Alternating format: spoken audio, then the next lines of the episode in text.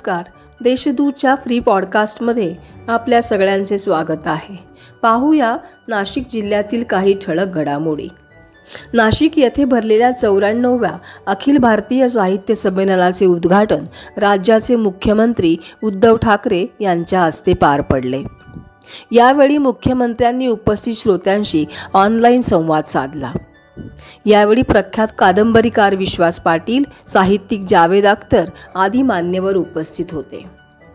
मराठी भाषेला अभिजात भाषेचा दर्जा मिळावा यासाठी आपण जाणीवपूर्वक प्रयत्न करत आहोत असे मुख्यमंत्र्यांनी यावेळी सांगितले. नाशिकच्या सार्वजनिक बांधकाम विभागाला राष्ट्रपती रामनाथ कोविंद यांच्या हस्ते राष्ट्रीय दिव्यांग पुरस्कार प्रदान करण्यात आला.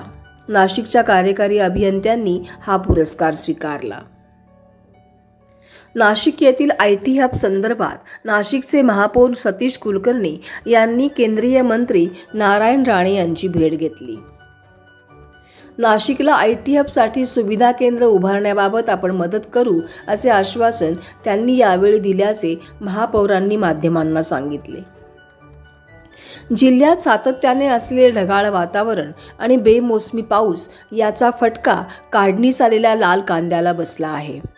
यामुळे बाजार समितीतल्या कांद्याच्या आवकेवर परिणाम झाला असून कांद्याचे भाव काहीसे वधारले आहेत. निर्यातक्षम द्राक्ष बागांची नोंदणी नूतनीकरण कालावधी दिनांक वीस डिसेंबरपर्यंत वाढवण्यात आला आहे. या कालावधीमध्ये निर्यातक्षम द्राक्ष बागांची नोंदणी करावी असे आवाहन संबंधित विभागातर्फे यावेळी करण्यात आले. नाशिक महापालिकेच्या घंटागाडी ठेक्याविरोधात घंटागाडी कामगार संघटनेने उच्च न्यायालयामध्ये एक याचिका दाखल केली आहे.